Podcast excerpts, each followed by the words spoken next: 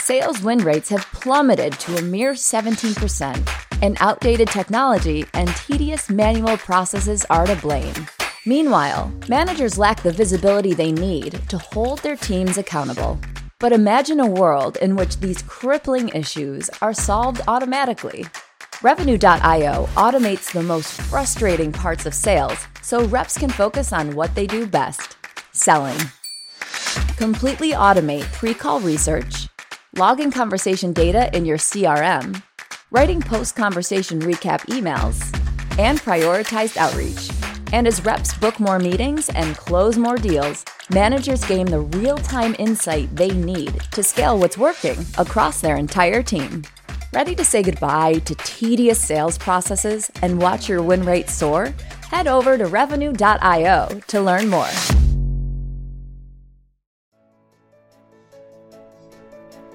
It's time to accelerate.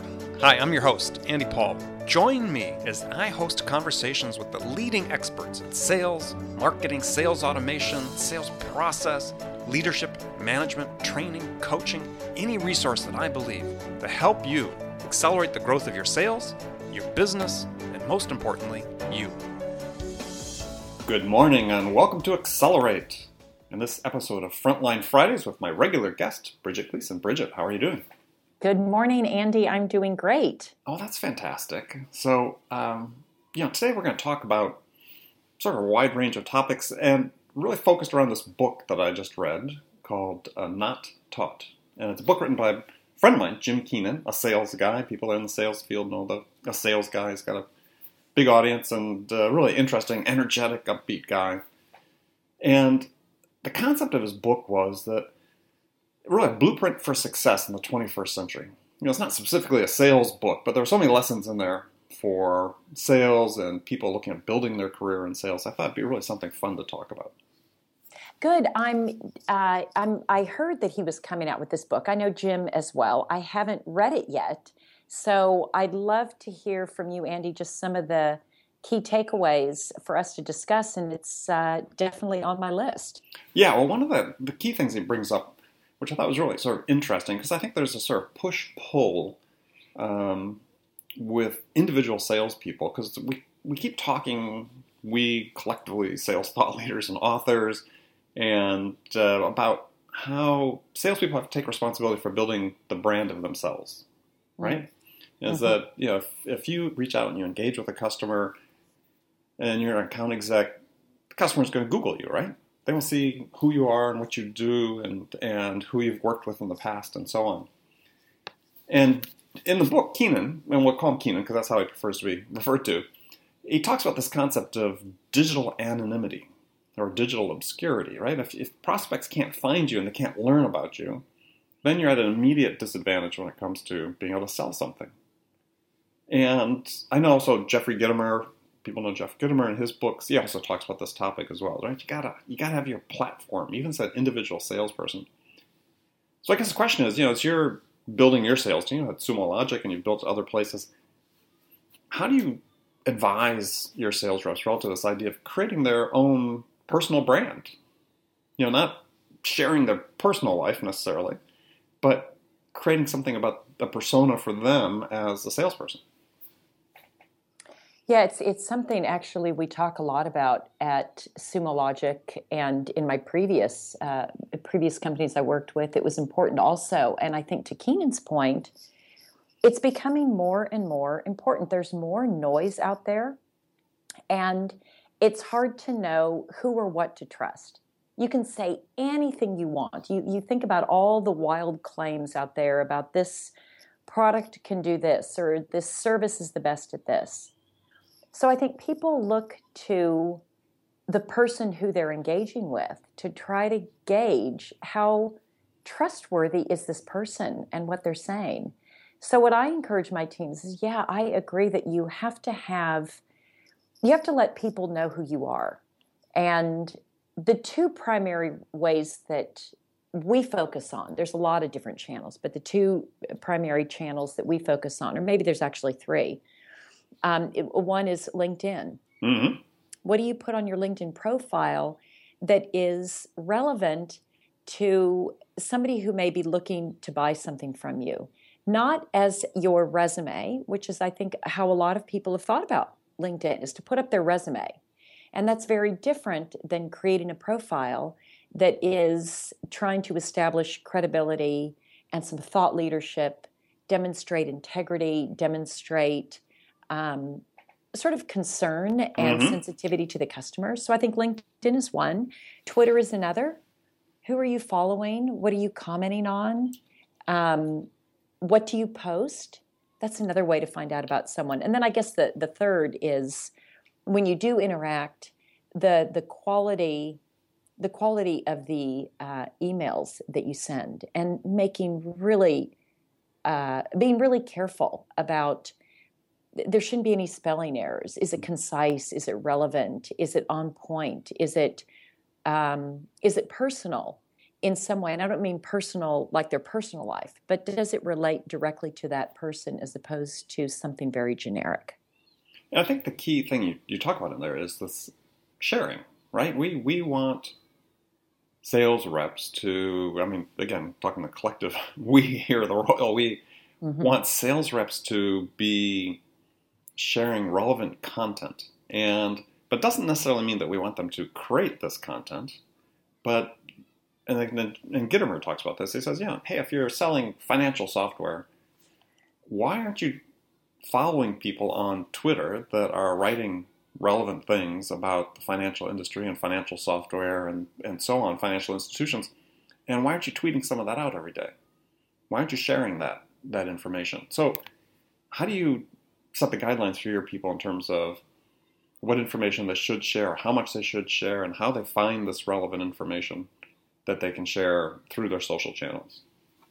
It's a good question. And and I think what you're talking about is that sales reps they don't need to be the creators of the content, but they should be good curators of exactly. content exactly. that's relevant.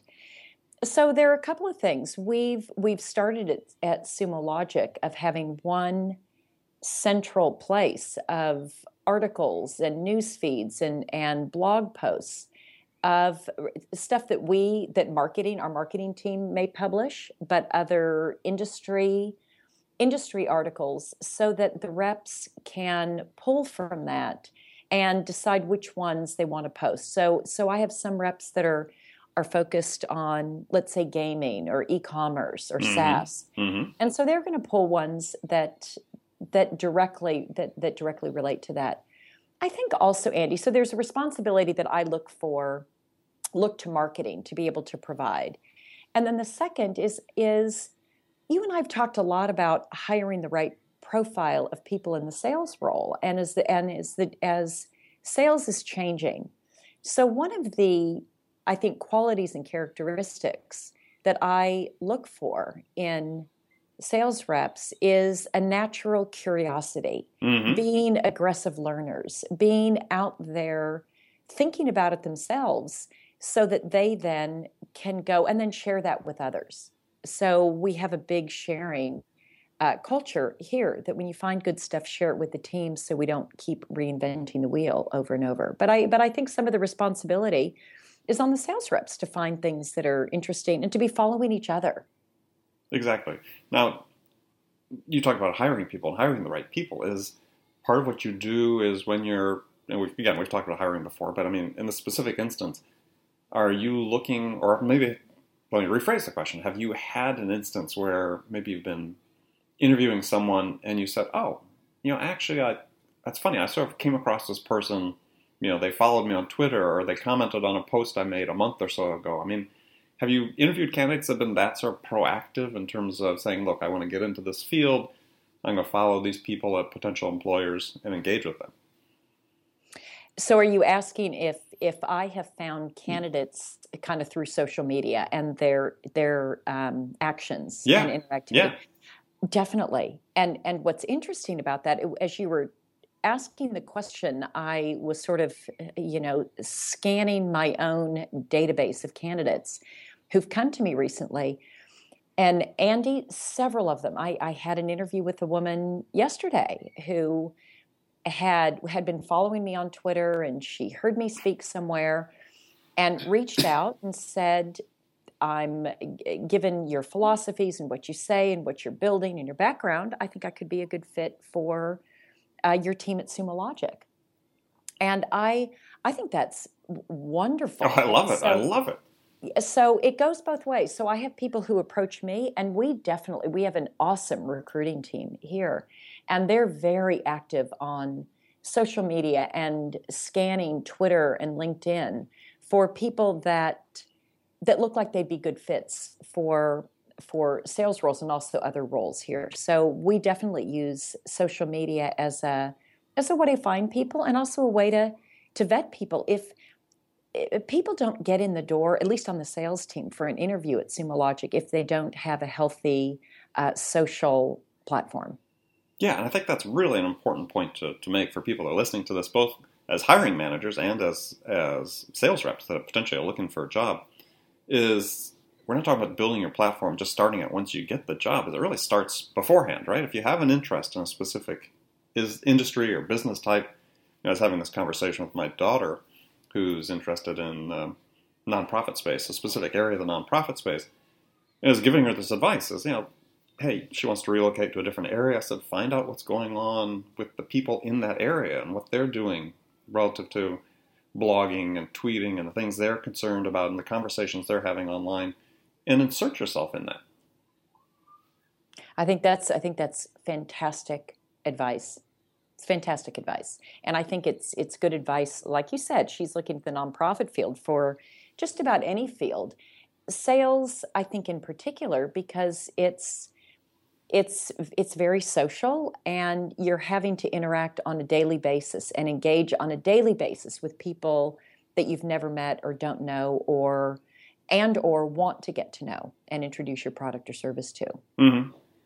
Now, sometimes I fail though that with again with not to you know label people unfairly, but either millennials, actually almost every generation. Sorry, I find this. People are new to this. There's this reluctance to share because it seems like there's a reluctance to say, "Look, I have an opinion," because they're afraid the opinion might offend somebody, and therefore, you know, put them at a disadvantage somehow. And it's and it's really the opposite. Is what we're finding out. It's it's the lack of opinion, not necessarily what your opinion is, but the lack of opinion that really becomes a disadvantage. Yeah, and I, I can appreciate that. I think, you know, probably early on in my career, I I suffered from that as well. That I I felt too much so that I needed to be more of a chameleon than somebody with a point of view. And I think the key is to have a point of view, but that it, it's an informed point of view and it's an evolving point of view. Mm-hmm. And the reason to put opinions out there is you're trying to create discussions and you're trying to get people to think and you're trying to engage. And if there is no edge or even controversy, there's there's nothing for anyone to to hang on to and engage with. So I think actually having a strong opinion and point of view is actually helpful in the sales field. And again, as long as it's a it's an informed and evolving point of view and one that can handle, tolerate, and maybe and and most importantly, encourage feedback and dialog mm-hmm. Now, do you what sort of metrics do you use then with your team relative to their sharing and their engagement?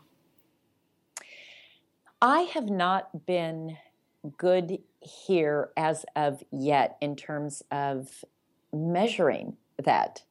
Um, it'd be a great and maybe there are tools out there that make it easier to measure and pull it into salesforce so it's an easy thing for me to look at i don't know of any right now i i it's been on my mind to do it uh, I, most of them are anecdotal and i just know the people that i see are most active on linkedin and twitter not coincidentally tend to be uh, my top performers mm-hmm. Mm-hmm. So, do you know of anything, Andy? I'm, I'm just because the question I've been thinking about this for some time. Do you know how other people are doing it in terms of measuring social activity? What's what's what are what are good tools or ways to do that? I'm I'm curious about that topic. Well, yeah, as am I, and maybe we'll get some feedback from the audience because I I look at tools all the time, but they seem to be they're not really management tools, right? I mean, there's lots of tools that that provide um, you know customer information or prospect information for you, right? They'll integrate with Gmail or whatever email platform you have that you know, like Nimble and others that that um, you know provide all the social activity that give you a tool to engage. But I don't um, I don't know of one offhand that gives managers the sort of the dashboard to look at what their team is doing. Uh, maybe Hootsuite does, you know, as an overview. You might be able to do that. Um, but I don't know. That'd be a good question for people to to write in and tell us what they found. You know, as you're talking, I'm thinking about. Um, do you know IFTTT? Yes. Yes. If so this, if then this, that. Yeah. If this, then that, and it allows you to create your own connectors. Mm-hmm. So one could be if if XYZ rep posts something on Twitter, I, I don't know what like I'd like to have it logged in Salesforce. Send a I don't know. There, there's probably some connector that I could look at or create, maybe even an IFTTT that would maybe be a bit. It's not more manual, but I would have to put it together. But like you said, I'm I'm I'm really curious for people's ideas around that because it's it's an area that I'm I'm acutely interested in. Yeah, well, again, we'll leave that out there. So if people listening to this have a an idea about a tool that they use that's useful for this for a manager really to be able to have the visibility into how their sales reps, their sales team is sharing, um, yeah, send me an email at andy at zerotimeselling.com and we'll put that out on the next show and we'll talk about it. All right, we're going to take. A sh- yeah, we'll be great. We'll take a short break. Uh, speaking of breaks, we'll talk. Uh, take a short break. We'll be right back with Bridget Gleason. Hi, this is Andy. Connect and Sell is used by sales reps at nearly a thousand companies, including hundreds of technology startups and several Fortune 500 companies, to overcome the challenges of getting prospects on the phone. Companies using Connect and Sell grow their revenues faster by enabling their sales reps to have more sales conversations in 90 minutes than they could otherwise achieve in an entire week. Connect and Sell can be deployed directly to your sales reps, or you can take advantage of their outbound on demand service which delivers qualified prospect meetings scheduled directly on your sales reps' calendars. Visit connectandsell.com to learn more about how Connect and Sell can start filling your pipeline today. Okay, welcome back to Frontline Friday with Andy and Bridget. Bridget, we're just talking about building a platform, sales reps, and what they should be doing about about that. We talked about LinkedIn, don't have a resume, have content in there. And you so talked about you have a library of content that's being developed at your company that they can go into and they can pull from? And are they actively sharing that content on LinkedIn? Yes, uh, there's and there's two ways that we've sort of encouraged that. Marketing sends out regular emails with content that they encourage us to share that's relevant, that um, that they've they found either articles and blog posts that we've co-authored or published or webinars that we're participating in, as well as just industry news that might be um, interesting to our prospects and customers. And so they send um, an email every couple of days, at least once a week, with suggested tweets, suggested uh, LinkedIn posts as well. And that's been super helpful because it keeps it top of mind. So mm-hmm. we're we're pushing it out as well as having a central repository where we keep the information. So I found the combination of the two is helpful. One is just encouraging people as sort of part of their routine and practice to share. And then the other is more of a just in time, gosh, I I'm really going after this gaming vertical. What do I what's in the in the sales central we call it? What's in sales central that maybe has some interesting articles or webinars that I can post and talk about. Hmm. Very interesting. All right, I'm going to switch direction a little bit. So, another part of the book that I thought was really interesting, Jim talked about, and it struck a chord with me, is, is basically the idea that too much value is placed by employers on hiring people that have a degree. Right? That's the certification is more important than necessarily who they are and what they know. You know, because the two aren't always equivalent, right? Just because they have a degree doesn't mean they know anything.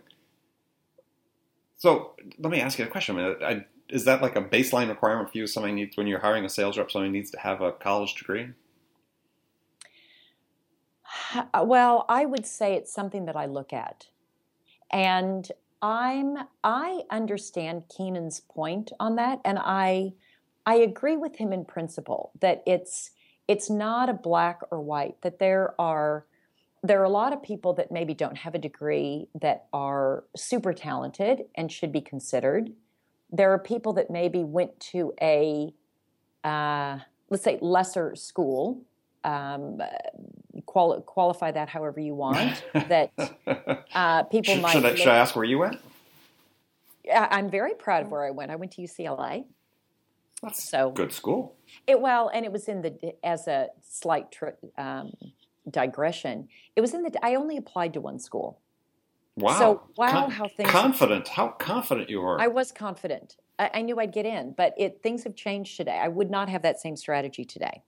no, no, no. So so back to back to Keenan though. I I I I have a, I will admit I have a very strong bias towards people who've completed a four year uh, college education, Mhm. and it's not the only requirement, but it does to me signal stick to itiveness. It signals a it, it, people being a generalist is not for everyone, but there's something about going through just somewhat of the the rigor and the pace and wor- working with other people. There there are things about deadlines, being able to meet deadlines, that I think school is useful for.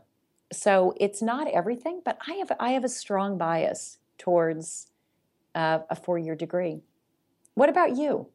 Well, I mean, it's it's a it's a great question because I I um, you know having read the book had to think about it because it's been my feeling for quite a while that we've have too many people going to college, right? It's, I mean, compared to when I went to school, you know, a higher fraction of a much higher fraction of high school seniors go to college now than did before. And we sort of have this this uh, scenario, I think, in many cases, where like even to get you know, entry level admin jobs, you have to have a four year degree you know, it used to be you went to college because you were on sort of a certain professional track, and you really needed that education. You know, maybe develop critical thinking skills or whatever. But but now it's like become the baseline for almost every job in an organization starts with a college degree. And to me, it seems like overkill. But I also, you know, there was a comment Jim had in his book, a quote from a executive at Google talking about, you know, they work really hard to try to find the best person regardless of that piece of paper. And, you know, it makes you wonder whether we we really are sort of circumscribing a pool of available candidates perhaps who could really do a good job at being an SDR. I mean, what is it about being a sales development rep? They just say, hey, that four year degree is really essential. Yeah, this one really makes me. I have to think about this one because, as I said, I have a strong bias towards a four year degree. And, uh, you know, I think education is such a privilege. Um, But there are lots of ways to learn, right? I mean, some lots- I mean, that's the thing. If you could measure what somebody knows as you're looking at, you know, hiring somebody, you know, what are the things that somebody really needs to know that you want to have? And especially since you do hire you know, SDRs are more entry level as well as AEs that are more senior. But let's say for the SDR, what, what does someone really know need to know is, you know, how much that really and their ability to succeed is really tied to to having that degree. Well, and for me, it's not as much what someone knows, it's their capacity to learn. And how do they how do they learn? And are they, like I said earlier, are they aggressive learners? And So, I mean, give you an example. Let's say you had somebody that, uh, you know, left high school but went to work for a company right away. And maybe they had a little bit of sales experience, but maybe they were an avid reader about sales. So they come in and interview and they said, basically, they've read every book in the library, right? I'd hire them on the spot. I'd Yeah. on the spot. As opposed to somebody that, you know, came out of college and hadn't done that. Yeah, and and I I guess I think though, Andy, that the example you gave is is more the exception rather than the rule. And I don't know. This is a this is a this is a great topic. I I'm I'm struggling a bit because I it's it's challenging. It's challenging a, a, a sort of core requirement that I've had that I want to think about. Yeah, because I think like I said, in the, in your example, I'd hire that person. I've hired people like that. So it's it's I'm not so rigid that I would rule them out, but they would have to demonstrate to me they'd have to demonstrate that they're whatever way it is that they're an aggressive learner that they're curious that they have follow through that they're committed that they're disciplined some of these things that first of all a college degree does not necessarily indicate that in all situations Mm-hmm. but it's but it's a it's a decent proxy Yeah, I th- yeah, I think. I mean, yeah, it's it's an interesting topic, and it's, it certainly caused me to think as is because you, you know, maybe again, maybe we're we need to open additional paths into this career that people have, sales, which we think is a great career, because we put this sort of artificial block that's saying, hey, um, you know, you need to have college education, and at some point, you know, college was about the only way to learn, but now with the internet, lots of ways to learn, right? As you said, if you can find somebody that hasn't doesn't have a degree but can show you that they're a committed learner, then to me they you know it's a valid candidate we really want to look you'd really want to look at. And maybe that opens a path to getting more people applying that maybe have skills that we just have overlooked in the past. Well, this makes me think, Andy. Um, I started a company, gosh, it was maybe 15 years ago. And my basic premise it's, it's funny, this is sort of coming full circle, was that there were a lot of really talented individuals that were at junior colleges or, let's say, a lesser college in Silicon Valley and they didn't have the same opportunities as people that were graduating from Berkeley or Stanford or some of these other other colleges, particularly in technical fields. And this was pre, um, you know, a lot of the job boards and Craigslist Mhm, and, and mhm. ways that you were able to connect people. And I would go to these college campuses and I would recruit for smart people, but just for a variety of reasons. It could be financial, it could be language, a, a variety of reasons. We're super talented, and I would place them into technology companies because I knew you get your first, you you get your foot in the door, and then they're set. So I have a, I, I guess I have somewhat of a bias also in, in terms of helping people that for one reason or another didn't take a traditional route, but shouldn't be overlooked. And I guess I just have to open that up to uh, what I'm doing now and in the sales realm. And there's probably an equivalent. Um, there's probably an equivalent in my world right now. Yeah, well, I, well, I think where this topics of tie back in together, as we talked about, is you know one of the ways that you make yourself available to you know prospective employers like yourself, if let's say if you haven't gone the traditional route in terms of getting the college degree, is build your platform, right? Show that you're interested, show that you care, show that you have some insight into the business, and there's lots of ways to do that, right? I mean, one of the things could be, and to me, this is one of the most overlooked ways that prospective new hires could, uh, you know, sort of make themselves known is comment on the blogs. You know, if you're if you think you're interested in working for a specific company or a specific industry, then you know this, the relevant LinkedIn discussion group, if it is for that industry, get in there and start participating in the conversation, or comment on a company's blog if it's a company you might be interested in working for. If you have something that you think is relevant to say, engage. I, I agree, and it could be it could be a comment. It could also be a question. Or a question. Ask questions. Absolutely. Ask questions. Help me. Oh, good understand. good questions are insightful Is a good comment. I t- 100% agree. Yeah, so I mean that's I just think that that you know put that out there for people listening is that there's no reason to think that you know let's say there's 30% of high school seniors go on to get their degrees. There's really no logical reason I think to believe that that is the full universe of people that could be great employees or great salespeople for your company.